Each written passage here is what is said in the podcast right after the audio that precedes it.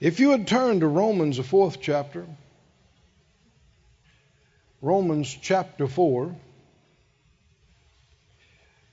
We've been for a few weeks now talking about exceeding, growing faith. Faith is one of the most important things that you could talk about. A lot of people don't emphasize faith, and it's a big mistake. It's not the only thing in the Bible, but so much of God's things you will not access, you will not enjoy without faith. And faith is not a static thing. It's not mysterious the way some people have imagined. Some have thought, well, God's given this person a lot of faith, and this person, for some reason, he didn't give them much faith. And you'll see people say, you know, I've got a lot of faith, but then you don't see much results. And there's just a lot of confusion about faith. But it's not as confusing as the enemy tries to make it out to be. The reason he's put so much emphasis or work into confusing the subject is because he's afraid of it. A believer walking in faith can absolutely mess up the devil's playhouse. Amen. You know what I mean by that? You can. But it took the enemy sometimes decades to establish strongholds and burdens. Faith in a few seconds can shatter it and break it. It's the power of God that does it, but it's faith that receives it. And thank God for grace and what God has provided for us through grace. But grace is not our part. Grace is God's part. Faith is our part. And if you don't learn about faith, then grace won't do you much good. Say what? You heard me. Because everything that grace has provided must be accessed and received by faith. The provision is not the problem. Grace is not the problem. Receiving has been the issue. When Jesus was on the earth, what did he talk to people about? Their faith.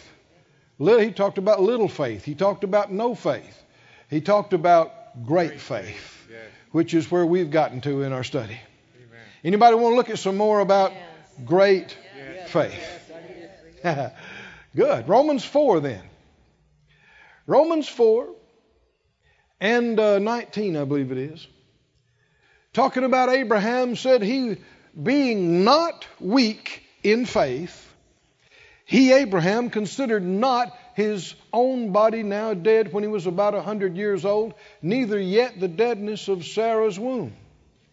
So obviously you can be weak in faith.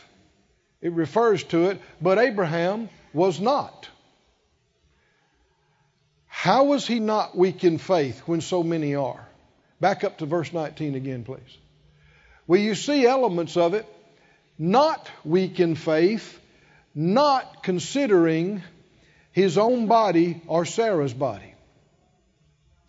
Now they believed God for a miracle for their physical bodies. This goes right in line with healing. Something happened to their bodies that enabled the miracle of Isaac's conception and birth.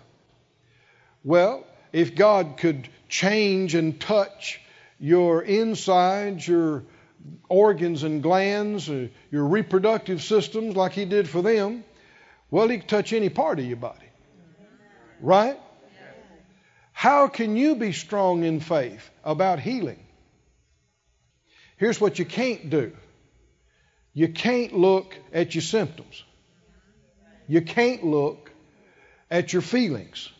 You can't look and listen to and talk about the negative test results. We're not saying they're not there. If you want to believe God for healing power, divine power to make the difference, you got to be in faith, not just beg and pray. And faith considers not the contradiction. Now, I didn't say that'd always be easy, but that's what faith does. Same thing with your finances. If you're going to be strong in faith, you can't talk about how much you owe. You need to know your figures, but you can't focus on how much you need. You can't go around all the time saying, I gotta have, I need. That will undermine your faith. That feeds your fears. I need is not a faith statement. I've got to have is not a faith statement. So considering not. Oh, the problem is there. The need is there. The symptoms are there. It's in your face, which is why it's called the good fight of faith.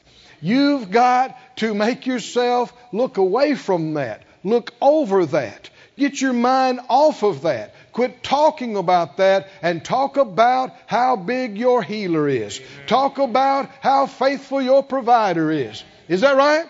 Talk about that you've sown seed and he said harvest is coming in 30, 60, 100 fold. Is that right?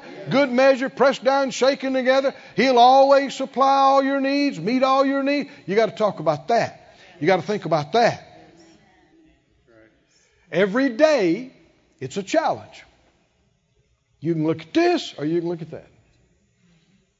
You can think about how bad it is. You can look how you feel, what the tests say, what this one says, or. Somebody say or. You can do something most of the world is not doing and not going to do. You can be different. I said you can be different. You can act like who you are. A child of God. Is that right? You can act like a Christian. What's a Christian? A Christian.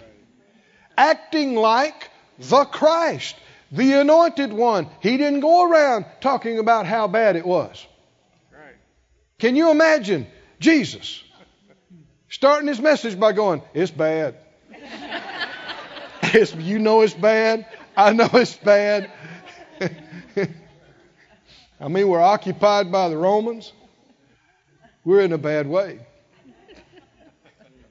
No.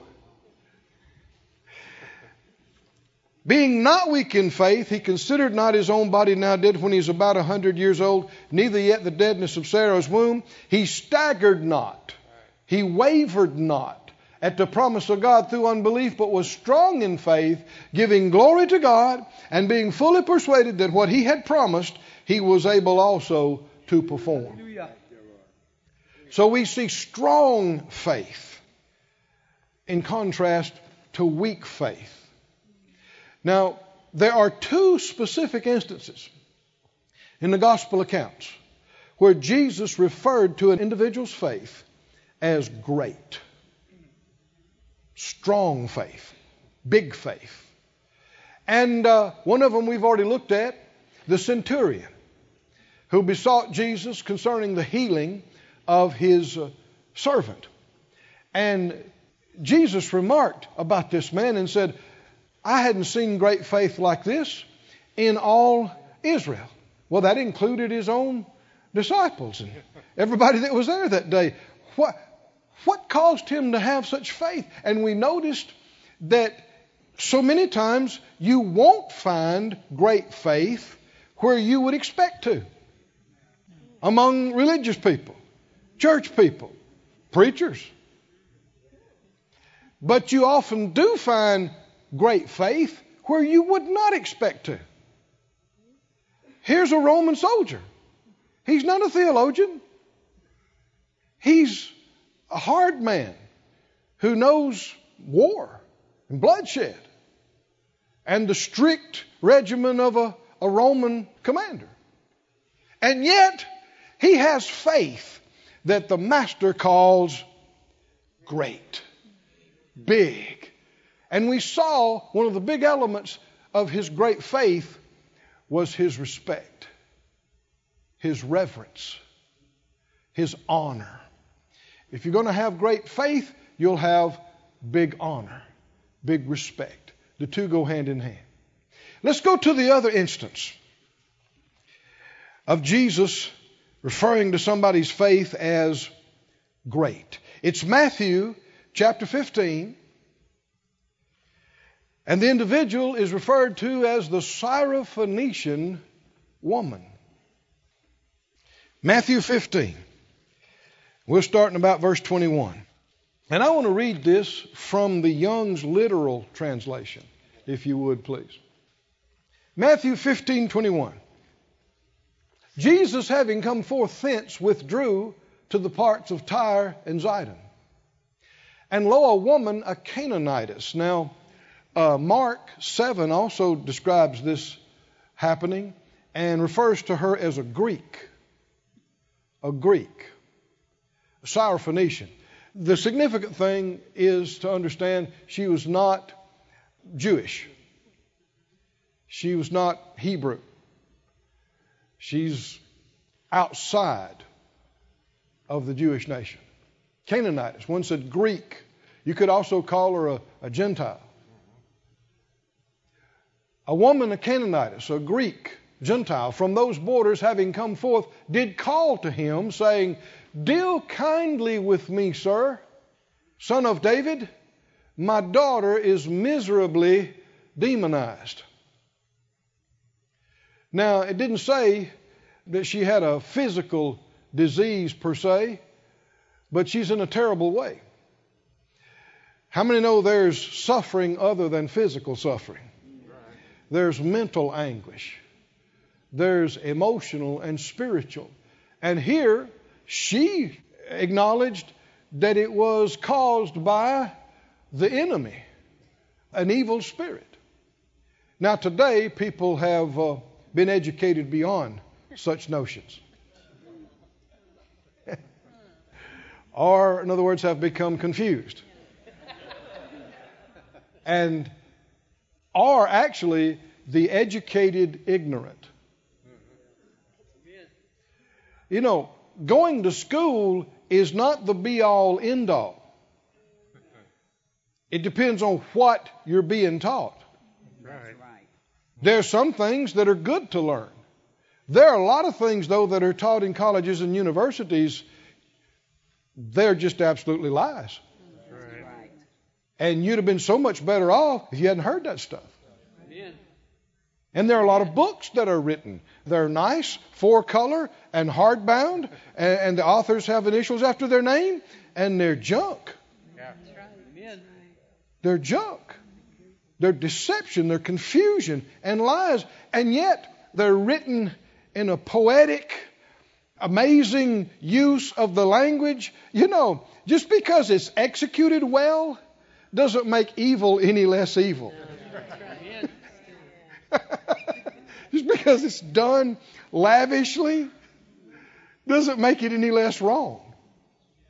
But anyway, she said, "Sir, deal kindly with me, son of David."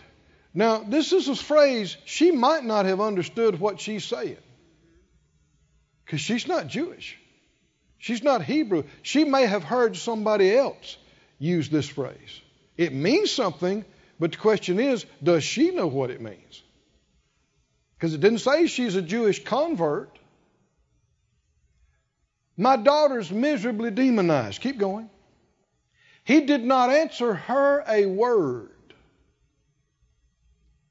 Acted like he didn't even hear what she said. His disciples, having come to him, were asking him. In other words, asking means more than once. Saying, "Let her away." Or we'd say, "Send her away. Because she's crying after us. She's bothering us." Doing what? "Please, have mercy on me. Help me. My daughter is in a bad way. Please help me. Please help me." So he, the master, doesn't say anything to her. Acts like he ignores her completely. And she's bugging them. And no doubt she's right there continuing to bug them. And she hears this. She hears them telling the master, would you send this lady away? She's bothering everybody. Y'all are quiet. You know, you got how people imagine Jesus is, and then you've got how he really is. Yeah. Amen. Thank you, Lord. No matter how it seems, he's good. Yeah.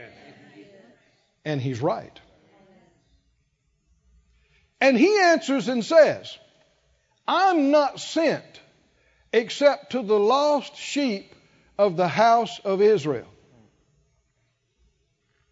I'm not sent. In other words, I'm not sent to these people. Could you become offended? Could you? I'm not sent to her kind. Amen. In our current age of social diversity consciousness, whoo! Amen. How would this go over? I got people looking at me funny, Silas. But having come, she was bowing to him and saying, Sir, help me. Now we know from looking at the rest of this passage that this woman has great faith. Now we've already said, you find great faith in places you wouldn't expect to find it. You don't find great faith in places you would expect to find it. This woman is not knowledgeable of the law. She's not knowledgeable of the covenant. She's a Greek. She's a Syrophoenician. They live a completely different lifestyle. Canaanite, one translation said. Well, the Canaanites were known from centuries past to be... You talk about ungodly. I mean, they did stuff, some of the worst stuff you've ever heard of, and a lot of stuff you've never heard of that you don't need to hear about. Amen. Yeah. Evil, twisted, wrong, the way they lived and what they did. But you see an element of great faith. There is still the respect. Is that right? Yeah. Sir. There is still the respect, even though she's not getting an audience, and she's even hearing that she's excluded and her people are excluded. And still, she's showing respect. Everybody say respect, respect. Yes. And something else you see here, persistence. Persistence. Strong faith is not easily deterred. Strong faith will not quickly give up. It won't. So many times, Phyllis and I talk about this. Faith is weak in so many places. And you see situations where something comes up, somebody start off pretty good, and in 2 weeks, some little something happened, and they just quit. Or it goes for a few months and they don't see it. They just quit. People just quit. Well, you won't receive that way. Weak faith quits easily and quickly. Little faith. But strong faith, big faith, won't quit. I said it won't quit. If it gets, you know, some unexpected obstacle and problem, and if it finds its head where its feet were just a few minutes ago, you know what it'll do?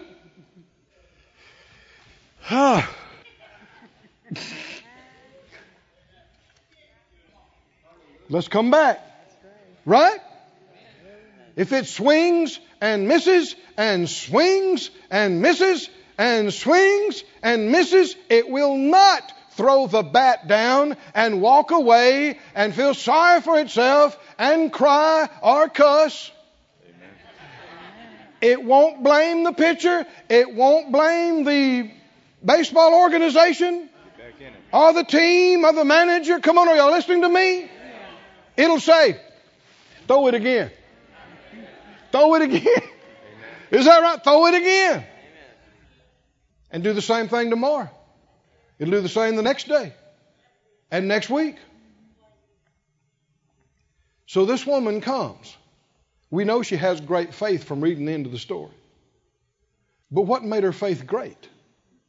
What characteristics, what qualities causes her to be a person of great faith? A non-Jewish, Greek, Syrophoenician woman. And you know, how did her daughter get a demon? What's going on at their house? How are they living? We need to look at all these things.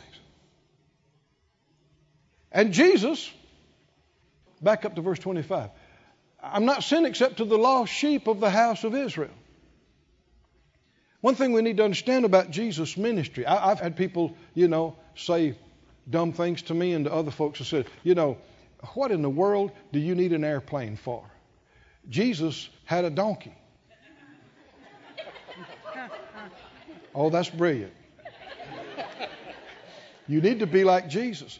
And I've had people tell me, you know, Jesus was homeless. He said, I don't have a place to lay my head. So he was absolutely had nothing and was impoverished. And you need to be like Jesus and act like Jesus. Well, that's implying things that are not true. And how much are you going to be like Jesus? If you're going to be like Jesus, you need to take it all away. Okay, he didn't own property. Okay, he was never married. Uh-oh.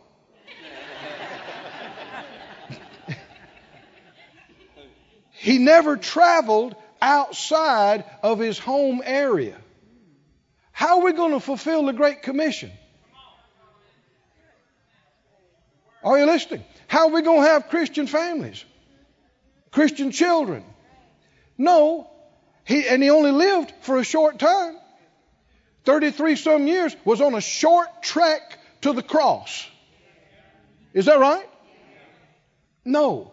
We need to differ between the parts of Jesus' life and ministry that was example for us to follow and the parts that was his sacrifice for us. And the Bible does not say he was made poor so we could be poor. He became sin so we could be righteous. He took the chastisement of our peace so we could have peace. Is that right? By his stripes we were healed. He took our infirmities and bore our sicknesses and carried our pains. And he became poor, same Bible says, so that we could be rich. Rich. No, we have the Great Commission to fulfill. We need buildings. We need equipment. Your family needs somewhere to live. Come on, y'all listening to me. This is the will of God that we have abundant provision. But just explaining a little bit about this, Jesus' ministry was not to everybody. While he was alive, walking the earth, even his disciples, when he told them, he said, only go to the lost house of Israel. That's all you go to. You don't go to other countries. You don't go to... Now, all that changed with the book of Acts. It took actually a special manifestation for them to realize that the Lord would save and fill Gentiles with the Holy Spirit. Remember that? Acts 10. They were shocked. Aren't we glad? We're talking about us. But, go back to the verse. He answered and said, I was not sent except to the lost sheep of the house of Israel. And what did she do? Tucked her head and left. The enemy works on whatever pride you have and whatever misunderstanding and confusion you have in you to get you to quit, to get you to unhook from what you're supposed to be joined to get you offended and upset and to separate you from the supply of the Spirit and your answer's in God. And the more pride you have, the easier you are to defeat. And the quicker you are to give up, that weakness can be your undoing. What'd she do? She's still, somebody say, she's still there. Come on, help me out. Where is she? She's still right there. But here she takes it a degree further. Bowing to him. Somebody just told her he's not sent to her people. She's doing what? Bowing. One thing you'll find about great faith, it is accompanied by great humility. The prouder you are, the less of a faith person you're going to be. There's confusion about this subject. People go, well, all I got's my pride. Then you ain't got much. You are in a bad way. You hear people say, well, I mean, we're poor, but we're proud. God will deliver you from both conditions. If you let him. I've had people say, well, now, Brother Keith, you know, there's good pride and there's bad. No. There is no such thing as good pride. Pride is the nature of the devil. You can be pleased. You can be honored. There's some other things to talk about, but pride is evil. God hates it. I'm quoting Scripture. Are y'all with me? And one of the worst things about it is, well, just go with me. Hold your place right here in Matthew and go to James. Because this is exactly what the passage is talking about. James 4. Sometimes people say, well, now, I'm proud of my kids. You ain't going to change that. You need to. When the Father spoke to his Son from heaven at the baptism, what did he say? This is my beloved Son. I am so proud of him. Being proud of them is being proud of yourself because they're your kids. You can be thankful for them. You can be pleased with them. You can be honored by what they're doing. But pride is ugly. It's personally taking credit for things. Somebody's going to have to think about that, aren't you? Well, don't just think, well, I don't agree with you. Put your nose in the Scriptures. Find me the places where some pride is okay. Find the good pride Scriptures. I think you're going to have a hard time. James 4, are you there? James 4:6 says, he gives more grace. Wherefore he says, God does what? Resists the proud, but gives grace to the humble. Grace is help. It's every form of help and strength and assistance. And the proud don't get divine help. They get resisted. And it's pride that makes you cut people off. You get mad. You can't talk to me that way. I don't have to take it. I.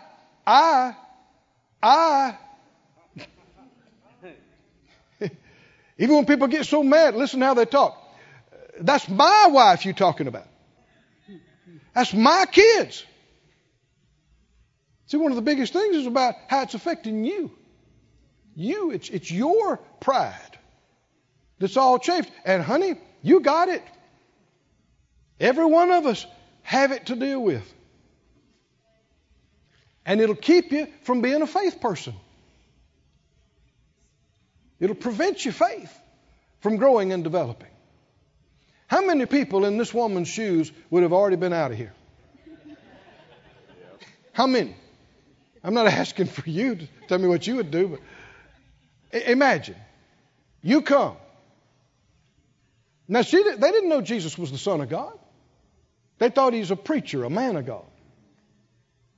And so you go to a preacher and you go, I need help. My daughter's in a bad way. And they walk off like you are not even there. How would you do? How would you do? Great faith has great humility. And great faith has great persistence. It just keeps coming back. And then, if you did just keep hanging around going, hey, can y'all help me? Can you help me? Disciples, would you tell him I'm still here? And so then you hear them go to him and go, please send this lady away. She is bugging us. How many people, that would have been it. If they'd have made it past the first hurdle, they would have said, oh, I'm bothering you. Oh, excuse me. I thought this was a ministry where somebody could get help. Excuse me. You don't have time for people like me. And it gets much worse from this. After this, it gets to her kind. Oh, you do know we read in the Bible, right? Yeah. What does God do with the proud? He resists them. The psalmist said the proud he knows afar off. Spiritually, I think pride stinks. It's like, oh, it's ugly. It's nasty stuff. It is the characteristics of the devil himself. He is the proudest being we know about. God hates it. He despises it. Jesus said, come learn about me. What's Jesus' nature and characteristic? I am meek and lowly of heart. He said, and you'll find rest to your soul. Why? Because being proud is exhausting. Trying to maintain your front is exhausting. I've heard people say, man, I can't wait till I can just get home and let my hair down and be myself. Well, who you being now?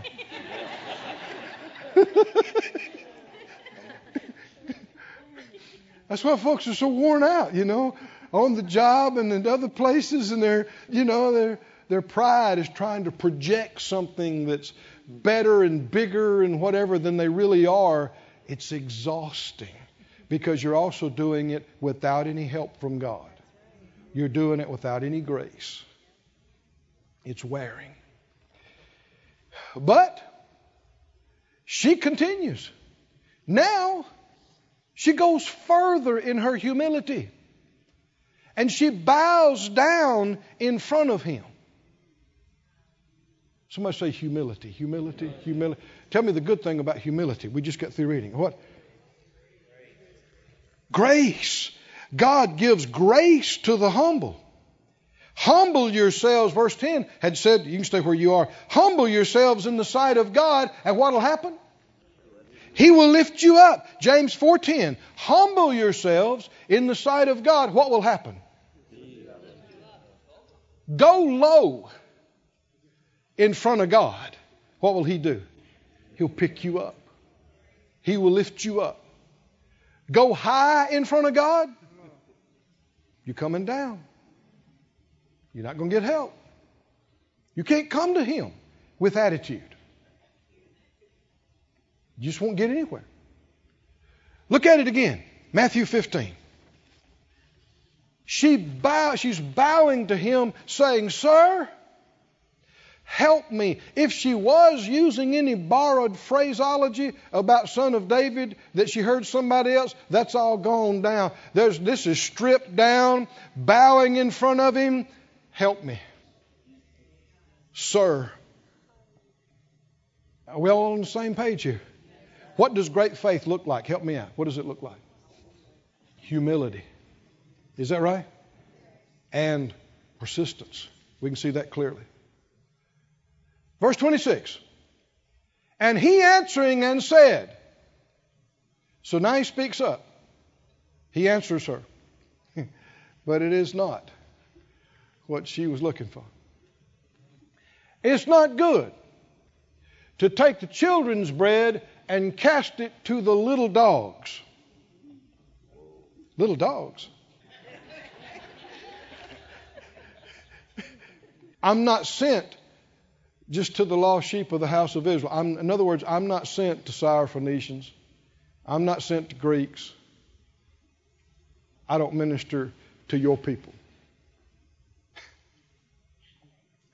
And she says, help me, sir, bowing. And he says, you know it's not right to take what belongs to the children. And actually the Greek, there's one reason I wanted you to see it in the Young's Literal, because the word is not just dog, it's little dog. But this is kind. This is actually a softening, if you can imagine it. Instead of just saying dog, it's puppy. Well, come on, how many of you would rather be called a dog or a puppy? He said it's not right to take the children's bread and throw it to the puppies. Now, if folks had made it through being ignored, through being asked to leave, through being told that their ministry wasn't to your people, if people had made it through those, the rest of them would probably be gone now. Right? It's not right to take the children's bread and throw it to the dogs. What would folks have done? I mean, the vast majority would have come up off the ground and said, dog, dog, who you calling a dog, preacher? You call me a dog? And then there would have been this ethnic pride that would have risen up and said, you Jews think you are so this and that. Let me tell you about some Jews I know. And we Syrophoenicians just as good as you Jews ever were. And on and on and on. Because everybody likes to have pride in their people and their background and their this and that. Like one fellow said, but people so proud of their family tree, maybe never did produce anything but a bunch of nuts. But they're proud of their family tree. Are y'all okay? People are afraid in our current generation and time of offending somebody. They're afraid I'm going to say something wrong. And of course your fears will come on you. If you're afraid you're going to say something wrong, guess what? You're going to say something wrong. You're going to walk into it.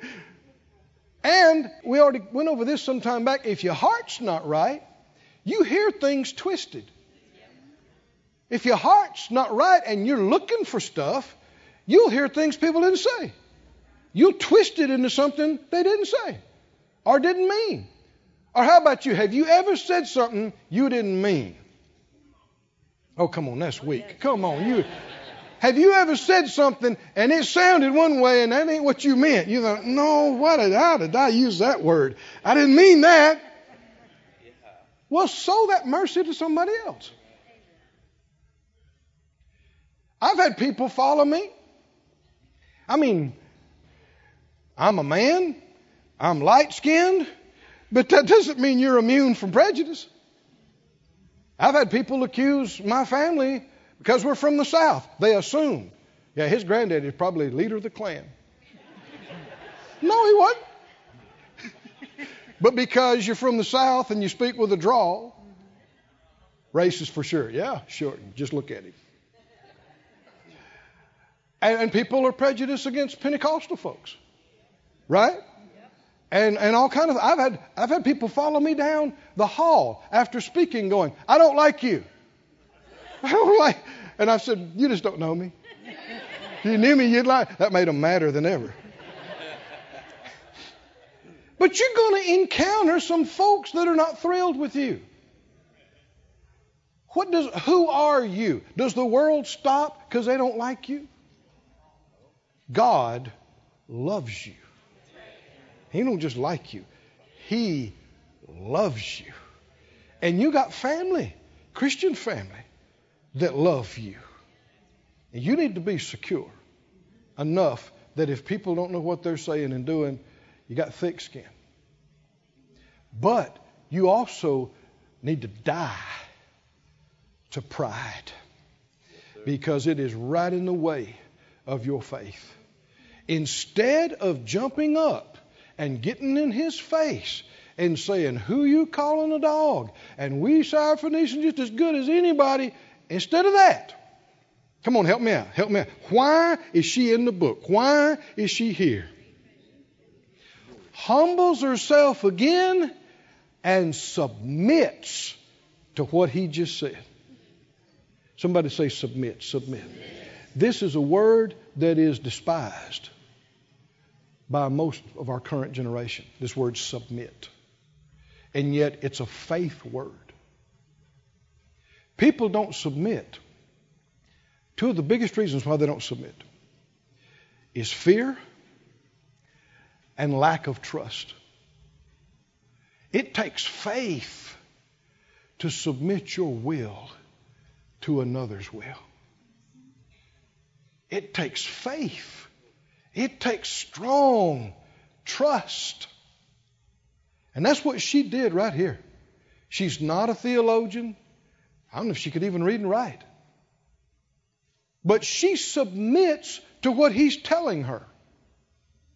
And if her people are in the same category spiritually as dogs, truth is, many of them lived like it. If they are, what did she say? Come on, help me out. Look at the verse. What did she say? Yes, sir. The King James says, "Truth, Lord." If the Lord calls you and your people a dog, come on, help me out. What do you say? What do you say? Bow wow. That's what you say. You say, if that's the way he says it is, come on, help me out. If that's the way he says it is, may be hard on your flesh. It will be extremely hard on your pride, but that's good because it needs to die. I said it needs to die. Not just yours, mine. Yours. Pride needs to die, and it won't die easy. You'll have to crucify it. She said, "Yes, sir. You say we dogs? We dogs. But dogs get stuff too. Little dogs, they get the crumbs that fall off the master's table." So many things are being said here. She's saying, I don't need much. This healing, delivering power that we're talking about, I just need a crumb or two. Come on. Little dogs get crumbs, don't they? So, we got two little dogs at our house. And we keep them out of the kitchen. But once in a while, if you drop a crumb, they're there. And if I say something about it, Phyllis says, "He has a scripture." The little white dog's named Bubby, and the little black dog's named Casey. It says, "Bubby has a scripture." I said, "What?" "The little pups get the crumbs." "Is that right?" "He's got scripture." So let him go. All right, okay. It's true, he's got scripture. She says the little dogs eat the crumbs that are falling from their Lord's table. And oh, friend, we need to see the significance of this, of what faith can do. Help me to say it, Lord. Faith is timeless. Faith can reach across dispensations. Faith can reach across covenants. This woman, like Ephesians talks about, is a Gentile with no covenant, without God, and no hope in the world. She's got no rights. And if she thought she did, that would have been her pride and her downfalling. The truth is, she has no rights spiritually and covenant-wise. Just like you and I before we got born again. And yet, she has something else. She has a faith that won't quit. She has a faith that just keeps on, a humility that just keeps on going down. Going down. You try to upset her and oppress her, she's just going to go on down and humble herself before God. And humble herself before God. Why would you do that? Because of trust. Why would you do that? Because she trusts that He's going to do the right thing. Or somebody listening, she trusts He's going to do what's right. If you get up and go, you're not fair, you're not right, you're not just, you just showed your lack of faith in Him. Accusing Him of being unfaithful and unfair. But faith will keep humbling itself going, you just watch, He'll take care of us, you just watch. You just watch, He will do the right thing. I don't even know if I know what the right thing is, but He knows what the right thing is, and He will do the right thing. He will take care of us. Oh, somebody said out loud, He will take care of us. He will take care of us. That's why she wouldn't leave. I mean, if you thought there was no hope, you'd leave. She wouldn't leave. Why? She expects something. She didn't know how. She didn't know when, she didn't know where, but she expects something. She believes in the Jesus she's heard about. It didn't look right to her, it didn't feel good to her. She still believes in Him. How many know that is great faith? When it looks like somebody's not doing you right, it don't sound right, it don't feel right, but you say, I trust them. I don't know, I don't understand all this, but I trust them. I trust them. And the Lord helped her. The Spirit of God helped her. How would she know what to say? Truth, Lord. You say it's not right to take the children's bread. Healing, deliverance, throw it to the dogs. You're right, you're right, you're right. If you say we Syrophoenicians are like dogs, then it's right. You know, the Philistine, he said, am I a dog that you see a kid out here with a stick? Evildoers are called dogs in the Psalms. It's talking about people outside the covenants living ungodly lives. After all, how did her daughter get in the mess that she's in? What kind of stuff have they been involved in? What kind of things going on at their house? They're not Jewish people. They're not godly people either. But she wouldn't leave. Truth, Lord. You're right. The Lord will tell you some things at times that are not pleasant. He'll tell you. The breakthrough, you've heard me say it before, the breakthrough in Phyllis and our life financially came years ago when I sought the Lord earnestly. And His first answer to me is, Keith, you know Matthew 6:33, but you're not doing it. You're not practicing it like many of my people. Well, that's not happy news. I'm a preacher. I've preached on this. I'm not doing it. But the truth will make you free. Is that right? You keep pretending and you're not going to make any progress. Oh, thank God. Turned our life around when we actually began to do it. Instead of just talk about it and say we believed it. Well, that's what she did. And then she says, truth, Lord. You're right. Humbling yourself. Not blaming other people. Taking responsibility for your own mistakes. You're right, you're right. Yet, how'd she think to say this? This is the Lord helping her out. Yet, the little pups, they get crumbs. Okay, I'm not in the covenant. I'm not one of God's covenant people. I don't even have the right to come to the table or sit down.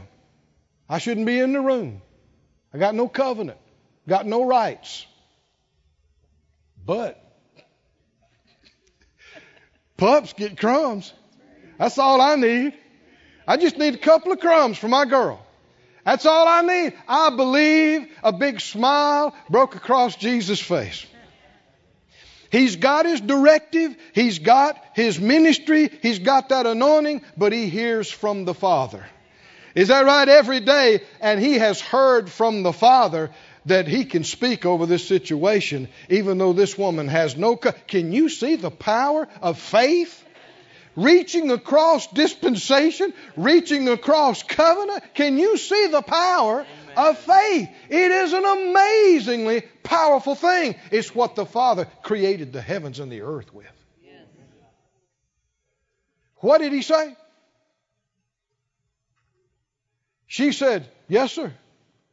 Even the little dogs eat the crumbs that fall from their Lord's table. And he said, oh, woman. How many believe he was smiling? Yeah. Woman, you got some faith, girl. Great is your faith. You wouldn't let your pride choke you. You wouldn't give up and quit. You just won't leave, will you? Great is your faith. Here's the crumb. Be it unto you as you will. This harmonizes with those that honor me, I will honor. And what happened? Her daughter was healed from that hour. When she got back home, her little girl was clear-eyed, in her right mind, no torment, had peace and free. Why? Because Jesus is merciful and mama has faith. Is that right? Because the Lord is good and mama wouldn't get offended. How many times could she have jumped up and got mad and got offended and got hurt and give him a piece of her mind and had her say and stomped out of there? Without. It's happened so many times. Stand on your feet, everybody. How many of you want to follow this great example of great faith? Get these kind of amazing results.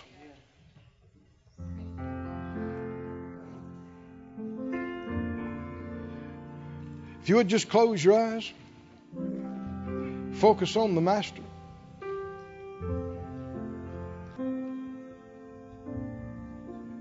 Just close your eyes and focus on the Lord for a while.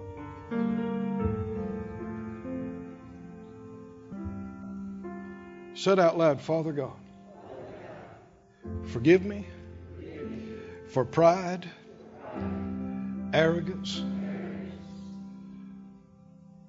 I choose to not be that. I choose to be like the Master. Meek, humble, completely submissive to you, to your word, to your will, and to all you tell me to submit to. Thank you for your faith in my heart by the Holy Spirit. Thank you that it is increasing. It is rising up, growing stronger and stronger. I worship you. I humble myself before you. And I say, truth, Lord, what you say is right. What you say is good. I will receive it. I will submit to it. And I will do it. Hallelujah. Praise the Lord. Just thank him for a moment. Thank you, Lord.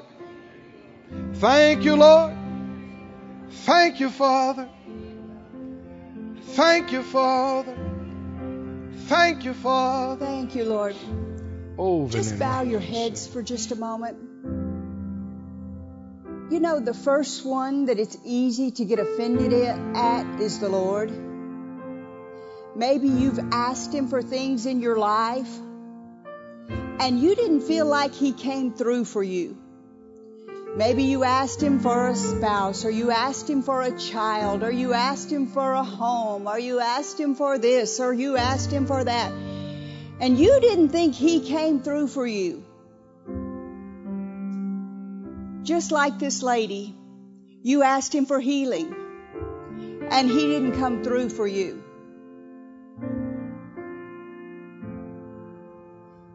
Do you know the worst thing you can do in your life is get offended with the one that has the answer for you? So if you're in here today, or you're watching on the internet today, or you're in Branson today, I want us to take this opportunity and get our hearts back right with the Lord. Because do you know that leaves a door wide open for the devil to begin destruction in our lives? It separates us from the Father. And that's the devil's number one tool, is when we're offended with God, we can't go to God with the things that we need from him. So with heads bowed and eyes closed, if you're in here today, or you're watching on the internet today, or you're in Branson today, and you got away from God because you got offended at him, and it's just like a husband and a wife. It's almost like a separation in your marriage because you got away from God. You don't talk to him like you used to talk to him. You don't go to him with things like you used to go to him. If you're in here today, Father God, I just lift up every person under the sound of my voice today. And I just ask you, if they can hear my voice, that you can draw them back unto you, Father. And you can touch their hearts and let them know you're still there for them, Father. You didn't let them down.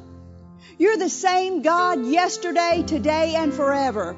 And you'll hear them, and you'll heal them, and you'll answer their needs, Father. And I just ask you to touch their hearts now and reveal to them that you never left them, Father. That it's us that left you, Father. And I just ask you that your love and your compassion fill their hearts now and show them that you'll always be there for them, Father.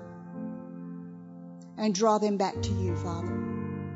If you're in here today, you're in Branson today, or you're on the internet today, Father, I ask you, all those here, there, over the internet, lift your hands if that's you. You got offended and got away from the Father. Yes, I see that one, and I see that one.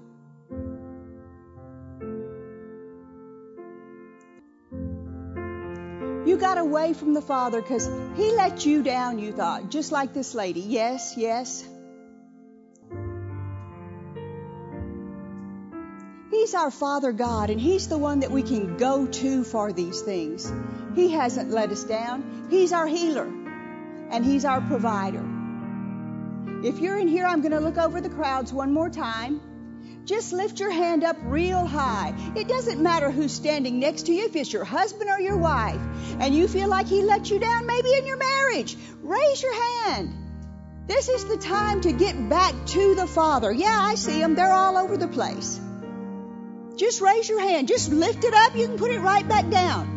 You need to acknowledge this before the Father. I'm not going to ask you to come up front. I'm not going to ask you to do any of those things that's going to draw attention to you. But you need to acknowledge this before God the Father. And let him know that you're coming back to him. Father, I am your child. And I was offended, but I'm coming back to you. All over this place. They're raising their hands in Branson. They're raising their hands on the internet. Just raise your hand right there in your house. It doesn't matter if you're sitting next to your children or your spouse. Lift your hand to the Lord. He'll see it. That's where our answer comes from. Now pray this prayer with me. Father, I got away from you because I got offended. Everybody pray it, whether you admit it or not. Just pray it with them. Make it easier on them. But I come back to you now. I give you my whole heart.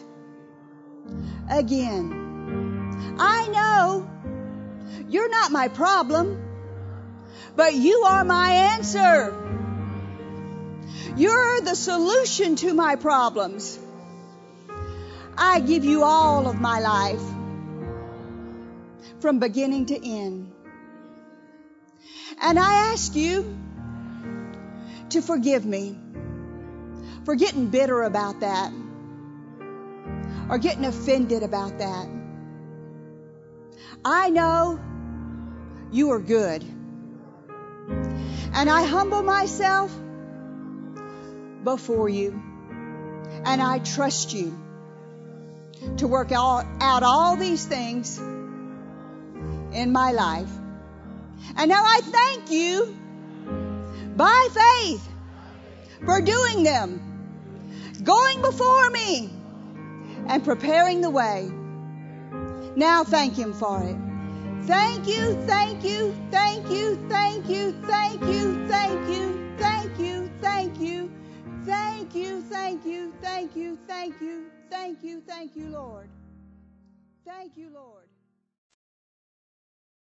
This ministry has been brought to you today, free of charge, by the partners of More Life Ministries and Faith Life Church. If you would like to help send this word to others at no charge, you can become a word sender today. For more information, visit our website at morelife.org.